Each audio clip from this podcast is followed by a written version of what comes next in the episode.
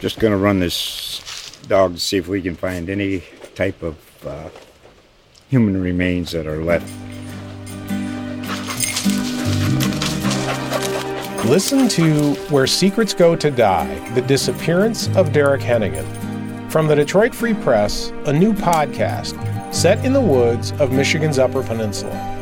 Available on Apple, Spotify, Freep.com, or wherever you get your podcasts. Here we go. It's another big week in the NFL for the Dallas Cowboys. This is the Cowboys Wire podcast, powered by USA Today Sports. Now, your host, Ryan O'Leary, and Cowboys Wire editor, KD Drummond. All right, KD. Cowboys lose to the Steelers 24 19. Despite nearly leading wire to wire, you're up 13 0, up 10 in the fourth quarter. But you know what? I kind of like this game for the Cowboys. I like this for a lot of different reasons. First of all, they played to win and they look like they care. They look like they're actually playing for Mike McCarthy. Got to give them credit for that. This is a pretty good showing. The team's competing. A few plays, a couple calls, you know, go their way, and they knock off the only undefeated team in the league. But in the end, I think all's right with the world. The Cowboys lose, but they play well. There's some things to feel good about, and you move into, as you tweeted and put on the Cowboys wire, you move into that number three spot for the 2020 NFL Draft, and that's the most important thing right now for the Dallas Cowboys, in my opinion. So play well, feel good about it, and improve your draft slot. I think that's a good Sunday for the Cowboys. What do you think? Yeah, I completely agree. And we actually had uh, Jerry Jones on Tuesday spoke about it. He was like, you know, we, we definitely want to try to win, but if our season results in us having a very high draft pick, I'll take it. And that's pretty much the sentiment of everybody that's following the Cowboys. They want them to be competitive the, the the games where they were non-competitive uh, over the last month uh, up until you know the game against Philly, which they, they were generally competitive in that game as well. But up until these last two games, has really been a slog trying to watch the Cowboys week in week out, and people still want to tune in, but they they don't want to. I think for the most part, people would rather have the high draft pick than finishing six and ten, getting the number eight pick or the number ten pick or something like that. Uh, they would much rather have the high draft pick because in the 2021 draft, there's so many quarterbacks. There are three quarterbacks that could be you know theoretically one, two, three in the draft this year. So yep. having a top three pick will be a very big uh, boost to the Cowboys because they should be able to trade out of that spot, get multiple first round picks, whether it be in the future or whatever the case may be as far as the haul goes, and really try to shape their team. But the, the one thing that's interesting they could pull a uh, San Antonio Spurs with you know Tim Duncan, where you know their star player David Robinson was out. They ended up with a number one pick and drafted Tim Duncan, and all was right right with the world for the next twenty years. Mm-hmm. The Cowboys could theoretically stay at the top of the draft and stay at number three and take you know whatever the best defender is. If if you think that Patrick Surtain is the head and shoulders best cornerback in the draft, you know you could get him at three. You might not get him if you trade back to number eight or something of that sort. So basically, having a top pick will be will will be something that opens a door for the Cowboys Cowboys to pursue whatever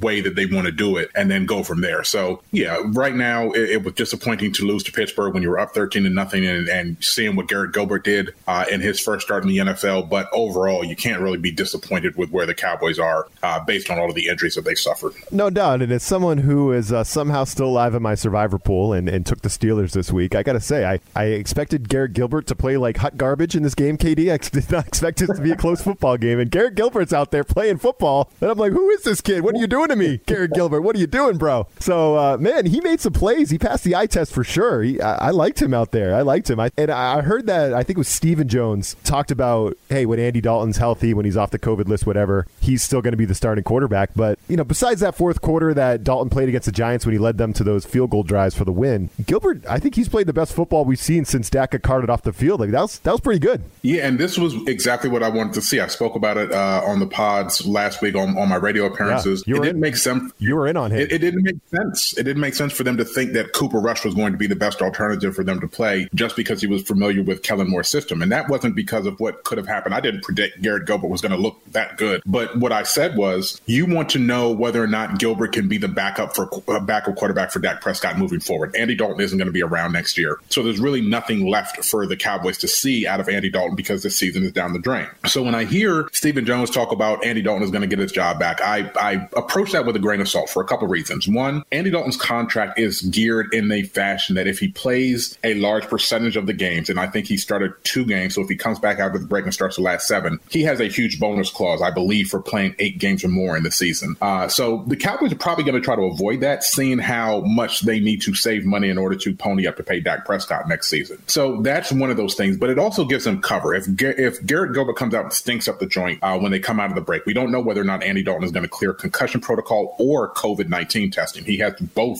uh, situations right now. So we don't know how soon he's going to be ready. So Stephen Jones giving him that vote of confidence on the surface, it kind of sounds a little crazy, but it does make sense from the point of view of, well, that's the guy that you signed. You want to give him confidence. You don't want to ruin his his market you know, when he's a free agent because he's not coming back to Dallas. One thing popped into my head this morning that I'm kind of fleshing out and probably will put in an article later on this week on Cowboys Wire. The Cowboys might be pulling the undercover tank because if they put Andy Dalton back in after how Gilbert looked and Gilbert looks, you know, that well again, or whether that's the only evidence we have, that's a downgrade at the quarterback position. I like it. Yep. I, I don't see how you can look at anything that Andy Dalton did and not think that he would he's a downgrade from what Gilbert did, regardless of whatever their careers say. The Cowboys continuing to trot out Terence Steele at right tackle is a tank move. You clearly have other options that you could go out there and try. And for some reason, they keep trotting out Terence Steele, even though he's probably not in their long term plans as even being a swing tackle. That's what they have Brandon Knight for. They get Tyron Smith back, they get La'el Collins back next season. Brandon Knight is going to be your swing tackle. Terence Steele, at best, is going to be a fourth tackle. So there should be no reason that they're so interested in playing him and seeing what they have with him when you have other options if you're trying to win this year. So I'm going to flesh it out and see if there's a little bit more evidence out there, but maybe the Cowboys aren't doing everything that they can in order to win these games out there. Yeah, and I actually I sign off on that kind of tanking all day long. I like the way the Cowboy. If that's the case, I like what the Cowboys are doing. And you tweeted, KD, like, are the Jets are the Jets going to beat the Patriots? and put the number one seed in play for the Cowboys. I saw that tweet last night, and that was a real was thing. The, the, Jets are up by ten points against the Patriots in the fourth quarter. You know what? Why not? We'll, we'll talk about that here on the other side. We'll do that coming up next. Fantasy football is about proving that you are better than your friends sit 'em, start 'em. These are the fantasy picks of the week. It will kill me if this game ends in a tie. I need this win. This game's pretty much done. With Corey Bonini from thehuddle.com. I'm Corey Benini of TheHuddle.com, here to talk to you about strong plays for Week 10 of the fantasy football season. This one might be a no-brainer, but coming off of his bye, Jared Goff versus the Seattle Seahawks. Just about everybody is a must-start against Seattle's defense. Even if you remove five rushing touchdowns against Seattle by quarterbacks, no team has given up more than the 372.5 yards per game allowed by this team.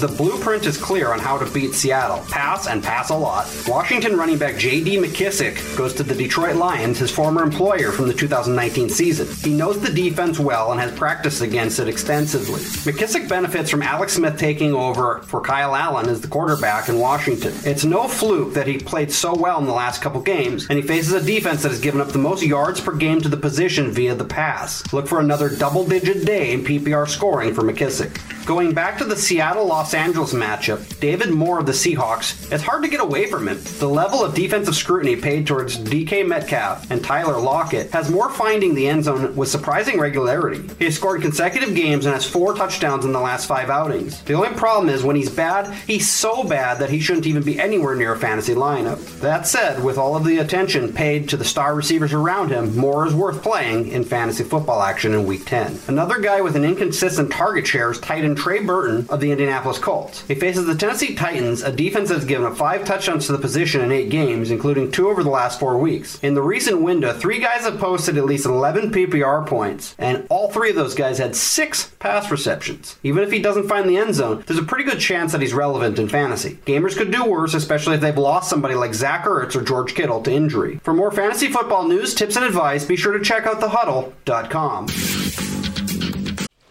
Just going to run this dog to see if we can find any type of uh, human remains that are left. Listen to Where Secrets Go to Die The Disappearance of Derek Hennigan. From the Detroit Free Press, a new podcast set in the woods of Michigan's Upper Peninsula. Available on Apple, Spotify, Freep.com, or wherever you get your podcasts. Okay, so KD, you know, you know that I'm out here in New England. I live in New Hampshire, so uh, I had to subject myself to all four quarters last night, Monday night, uh, Patriots Jets. It was painful. Oh my God, was that painful? So painful. And the, the most painful thing is I, I can't stand the Jets. I just think they're embarrassment. Uh, I hate them anyway, but they're an embarrassment. Adam Gase is a freaking clown, and uh, I just I, I'm not a I, I just can't I can't say enough bad things about the the Jets. But what you're just saying in the in the previous segment about the Cowboys maybe tanking in a in a what'd you call it a backdoor tank or, or an undercover? Yeah, a backdoor tank is, Yeah. is where you just don't put your best players out there in order to basically say, you know, in, in order to, you still give your best effort, but you know your best effort isn't going to be good enough. 100%. And if they, if they put Dalton out there, I think that's clearly the case uh, that, you know, there's so much upside to what Gilbert could be for the Cowboys, and not this year. They're, he's not going to drive them to the playoffs, but there's no future in Andy Dalton except for the fact that he looked horrendous in his two starts. So trotting him back out there is just, it seems like it's a backdoor tank to me. Okay, okay, that makes perfect sense, and I think that is uh, that's a respectable way to do it, and I, I love that. But I think the NFL should be a little embarrassed about the Jets last night. I mean, this on Monday night. I'm Yeah. sorry. I mean, it's like Tankapalooza over, and the Jets like the, all of a sudden the Jets realize the Patriots are inside the 20. They're lining up for a field goal. They're down by 10. There's like seven minutes left in the game. The Jets are all of a sudden the Jets realize, oh crap, they're they're going to let us win this game. The Patriots are going to let us win. Like like we're the Jets. It's 2020. We can't win a game. So the Jets put 12 men on the field. KD, I know you saw this, right? So the Jets put 12 men on the field to give the Patriots a first down, and then the, the cameras pan over to the sideline. The Jets coaches are like, "Oh man, I can't believe we did that. Bull crap! You guys did that on purpose. I don't care." Patriots are so bad that they get the first to goal and still kick a field goal. They're down by seven. Joe Flacco proceeds on the very next play to throw a, just a terrible deep bomb down the middle of the field to the double coverage that's intercepted. The Jets mm-hmm. show- show no interest, KD, in tackling on the next drive. The Patriots go down and score the game tying touchdown. And then the Jets go three and out, of course. They end up running four total plays in the fourth quarter after really dominating the first three quarters of this game. They run four offensive plays in all of the fourth quarter, get the ball back to the Patriots, who go down, and of course, kick the game-winning field goal with Nick Folk and win that ball game. They, I've never seen KD a 10-point lead disappear faster than I saw the Jets just kind of let their own 10-point lead just go away. And I, my own personal feelings about the Jets and Adam Gase aside, that is the most embarrassing thing I've ever seen. It was even as a Patriots guy, like that was. I, I don't feel good about the win because I almost want to like I just want to throw up. It was so disgusting what the Jets did, and I, I, I don't embrace that kind of tank. You know what I mean? Like I don't want to go out there embarrassing ourselves like the freaking Jets. So good for the Cowboys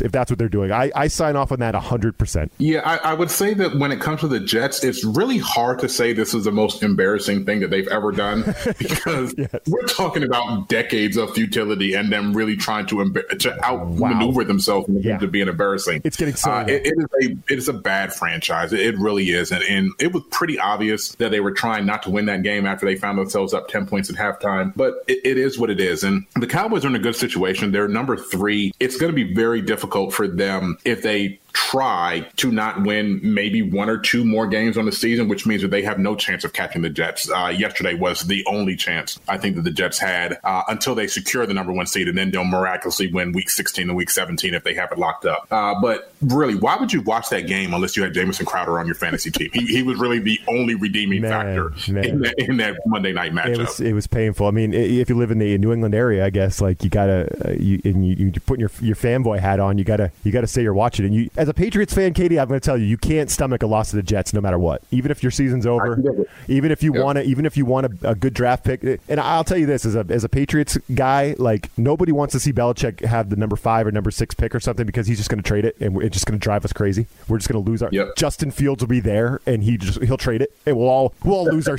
you know mass hysteria. We'll just lose our minds because Belichick traded another pick. But I just I just I saw your tweet last night and I wanted to bring up that story because those hoping that the Jets are going to win a couple games and maybe bring the number one seed into play. Let's just forget about the number one seed. The Jets are going to do everything they can clearly to lose and tank and be the number one seed. The Jets are going for that number one pick and Adam Gase is the perfect head coach for the job. But all right, before we hit our next break here, KD, uh, some decent news on the Dak Prescott injury front, right? He's ahead of schedule, I heard. Uh, Stephen Jones said, uh, What are you hearing about Dak? And it sounds like all good news right now in his recovery. They did say that he is ahead of schedule. They said that it's a four month injury. Uh, it was originally reported as being four to six months. So I don't know if they're saying that he's ahead of the four months or four months is on the short end of the recovery window and that he's on that schedule. Regardless, he's not going to be able to save this season. Uh, a lot of people, you know, take those words and they're like, well, you know, there's a chance they could win the division at five and 11 because when you look at Philly's schedule coming up after the Giants game next week, it is brutal. They play all teams that are five and three or better for five straight games. So Philly could easily come out of that losing all of those contests and if the division still be up for grabs in the last four weeks of the season. But the Cowboys aren't going to do that. Uh, Dak Prescott is done for the year. It, it, it's a wrap. They're they're going to be looking forward to uh, him being in full recovery for the all season, which means that they can actually see him doing things with the club, or I, I shouldn't say with the club, but football activities, I should say, Yeah. before they decide what they're going to do as far as these negotiations go. If he is ahead of schedule, that means that when the negotiating window opens, that they have full confidence that he's going to be able to be full speed for all of the off season work, and that will affect the negotiations. But in the same breath that Dak Prescott is doing better and, and hopefully will be fully recovered for next year. The Cowboys have now lost their star uh, rookie cornerback, Trevon Diggs, who broke his foot in the game against the Steelers. He's going to be out four to six weeks. Possibly they're going to shut him down for the year. So that just adds to another in the laundry list of key players that the Cowboys are playing without in 2020. It has been, hopefully, this is, you know, the boogeyman and, and all of their bad mojo is gone because the Cowboys have been relatively healthy over several years, uh, but it's really hit them hard in 2020. So hopefully they get all the bad juice out the way and they'll have a fruitful, healthy season in 2021 and return to the perch that everybody thinks they should be on. 2020 is a good. It's a good year to flush all that out. Just let's, all the bad Yeah, things. Let's just get it all get it all here in the last couple months of 2020, and then we move on with our lives. So uh, cool. We'll pick up this conversation on the other side. We'll be right back. It's that time again for the line of the week. The inside track to the favorites, the underdogs, and the over-unders. I think I want my money back. Now, here are Jeff Clark and Eston McLaren from USA Today's Sportsbook Wire. Hello, I'm Eston McLaren of SportsbookWire.com and Bet Slippin' Podcast. I'm joined by Jeff Clark, as always, to break down all you need to know to bet on the Week 10 Monday Night Football game between the Minnesota Vikings and Chicago Bears. The Vikings are two and a half point road favorites, minus 115 odds. Bears minus 106 to cover plus 2.5 at home. Over under of 44 and a half, minus 110 odds on either side of that. Jeff, Vikings coming off a couple of great performances. Are they back on track? And the Chicago Bears, can they bounce back from an ugly loss against the Tennessee Titans last week? Oh, I think they're going to bounce back. This is a great spot for the Bears, getting points at home. Kirk Cousins is 0 and 3 straight up and against the spread versus Chicago since joining the Minnesota Vikings, and they've done a really good job bottling up Dalvin Cook. He's played against the Bears uh, in three games. He's got 47 touches with 140 total yards and one touchdown in those three games. And Kirk Cousins, we all know how he struggles in Monday Night Football. Um, he's got an 0 9 record in Monday Night Football. Give him the Bears plus points. I'm on the Vikings. They're back to three and five on the year. A couple of big divisional wins against Green Bay Packers and Detroit Lions last two weeks. They make it three in a row. Dalvin Cook is right there in the MVP race. Vikings minus two and a half. They win by three. Subscribe to Bet Slippin' Podcast on your favorite app. Please be sure to rate and review. Just gonna run this dog to see if we can find any type of uh, human remains that are left. Listen to Where Secrets Go to Die The Disappearance of Derek Hennigan. From the Detroit Free Press, a new podcast set in the woods of Michigan's Upper Peninsula. Available on Apple, Spotify, Freep.com, or wherever you get your podcasts. So, KD, I always like to see, uh, you know, where you're at on Twitter. Uh, you know, it's KD versus the Cowboys Twitter, and, and what people are yelling at you about, or what, what you're going back and forth about with Cowboys Twitter. And you know, I, I- just noticed a lot of uh, all caps LOL. So I'm like, okay, what's KD laughing about? We got to check this out. And the conversation continues in the debate over whether the Cowboys signed the right guy when they signed Jaylon Smith uh, over Byron Jones, right? And I think you've you've already called this one. This one, you you this is game set match for you. You've already called this one. You, I know how how you feel. But they're in a really interesting situation with uh, with Jaylon, a guy they signed, uh, a guy who's who's having a tough year. I, I, know a lot of guys in the Cowboys are having a tough year, but it's it, it hasn't been good for Jaylon Smith for sure. You've written about and shared the article about you know what the Cowboys could potentially do, what options they have with him. Do they hold on to him? Do they let him go? What's smart? Like right there, like what do you think about that situation with Jaylon Smith, and what do you think they should do? If they have to franchise Dak Prescott, they'll need $36.9 million worth of cap space projected with rollovers from this year and the cap going down to 175 million, which isn't set in stone, but it's the floor that they set. They know that because of decreased revenue, they refuse to go below 175 million dollars cap. And that's a stark contrast. Many people projected the cap was going to be 210, 215 million dollars in 2021. And basically teams sign players long-term contracts with the idea that the cap is going to grow every year. So every NFL team is in a situation where they have money on the books for 2021 that they expected to be able to afford based on the previous cap. And now you're losing 30, 35, 40 million off of the expected cap. So everybody is in a situation where they're going to be above the cap next year. But when you don't have your quarterback under contract, that expands the issue to an nth degree. No doubt. So you have to start to look at ways that you're going to be able to save money. And if you have a player like Jaylon Smith who is not playing up to his contract, who looks like a dog chasing a laser in traffic whenever somebody runs motion or plays misdirection, he completely looks lost out there taking missteps. You have to consider the fact that if you need that money, that's a place you may go. The Cowboys will, Jerry Jones said on Tuesday, he said that Jaylon Smith is a cornerstone player for this franchise. They are in business deals together. They they help support uh, Jaylon Smith's business and all of that sort of stuff. He is the quintessential poster boy for what you want to represent the Dallas Cowboys. So they will stick with him because of that reason. But if things get tight, and they can't work out a long-term agreement with Dak Prescott, which of course comes with a low base salary, uh, low first-year cap hit uh, based on the signing bonus and proration and all yep, of those sorts yep. of things that you can find me talking about on CowboysWire.com. Sure. If they aren't able to chop that down and they have to give $36.9 million to, to Prescott, they're going to have to figure out a way to get that money. And Jaylon Smith's base salary is $7.2 million in 2021. If they were to release him as a June 1st cap hit, they would get that money back. All of the proration, the acceleration of uh, future cap hits from the signing bonus that spread out over years wouldn't happen until 2022 if they released him under that June 1st cap casualty rule, which gives them the window to get that money back and help contribute towards being able to keep Dak Prescott. It's something that teams don't talk about a lot, but there's going to be that middle ground. Players that aren't superstars making the 15 to 20 and above million dollars a year, those guys are going to be safe. The guys that are on rookie contracts, those guys are going to be safe. Veteran minimums, those guys are going to be safe. But those guys that are making between 5 to 10 million dollars, that's where a lot of guys are going to have to get cut to trim the fat when teams are trying to get down. And Jaylon Smith is one of the few Cowboys in that range that fits that mode of being a player that's not living up to his contract and being somebody that plays a position that's honestly pretty replaceable. So I, I know that they're saying all the right things about keeping Jaylon Smith, but if they need that money for Prescott, I wouldn't be shocked if that's where they look. No, it's, it's it's very interesting too. They they love him off the field, right, KD? They do they just do, but yep. you love the guy off the field, but he's not performing on it it's just it's such an interesting storyline. It's, it's, definitely one we're gonna have to follow. It's definitely one, but that's yep. really that's really really good analysis. So, right, my man. Hey, bye week. It's a bye week for you. You don't have to subject yourself to any Jets footballer. You can watch whatever the hell you want this weekend. Good for you. I'm not watching anything. Me, me and the wife are going to take the kids on a little uh, excursion. Uh, it's a safari that they have where you drive around and see dinosaurs. I hope I didn't say that too loud that, that my kids are hearing, but it's a really cool thing that they're doing uh, downtown. So we're going to do that. We're taking Sunday off. No football for me this Sunday. I can't wait. Oh, good for you. Good for you. Enjoy it. All right. All right. This USA Today Sports Podcast has been presented by USA Today's Sports Media Group and is available in your favorite podcast store.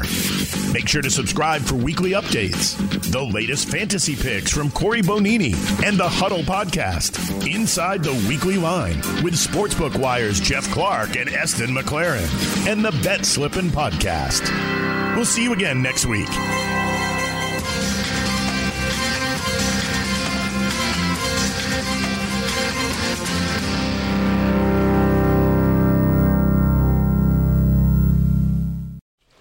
Just going to run this dog to see if we can find any type of uh, human remains that are left.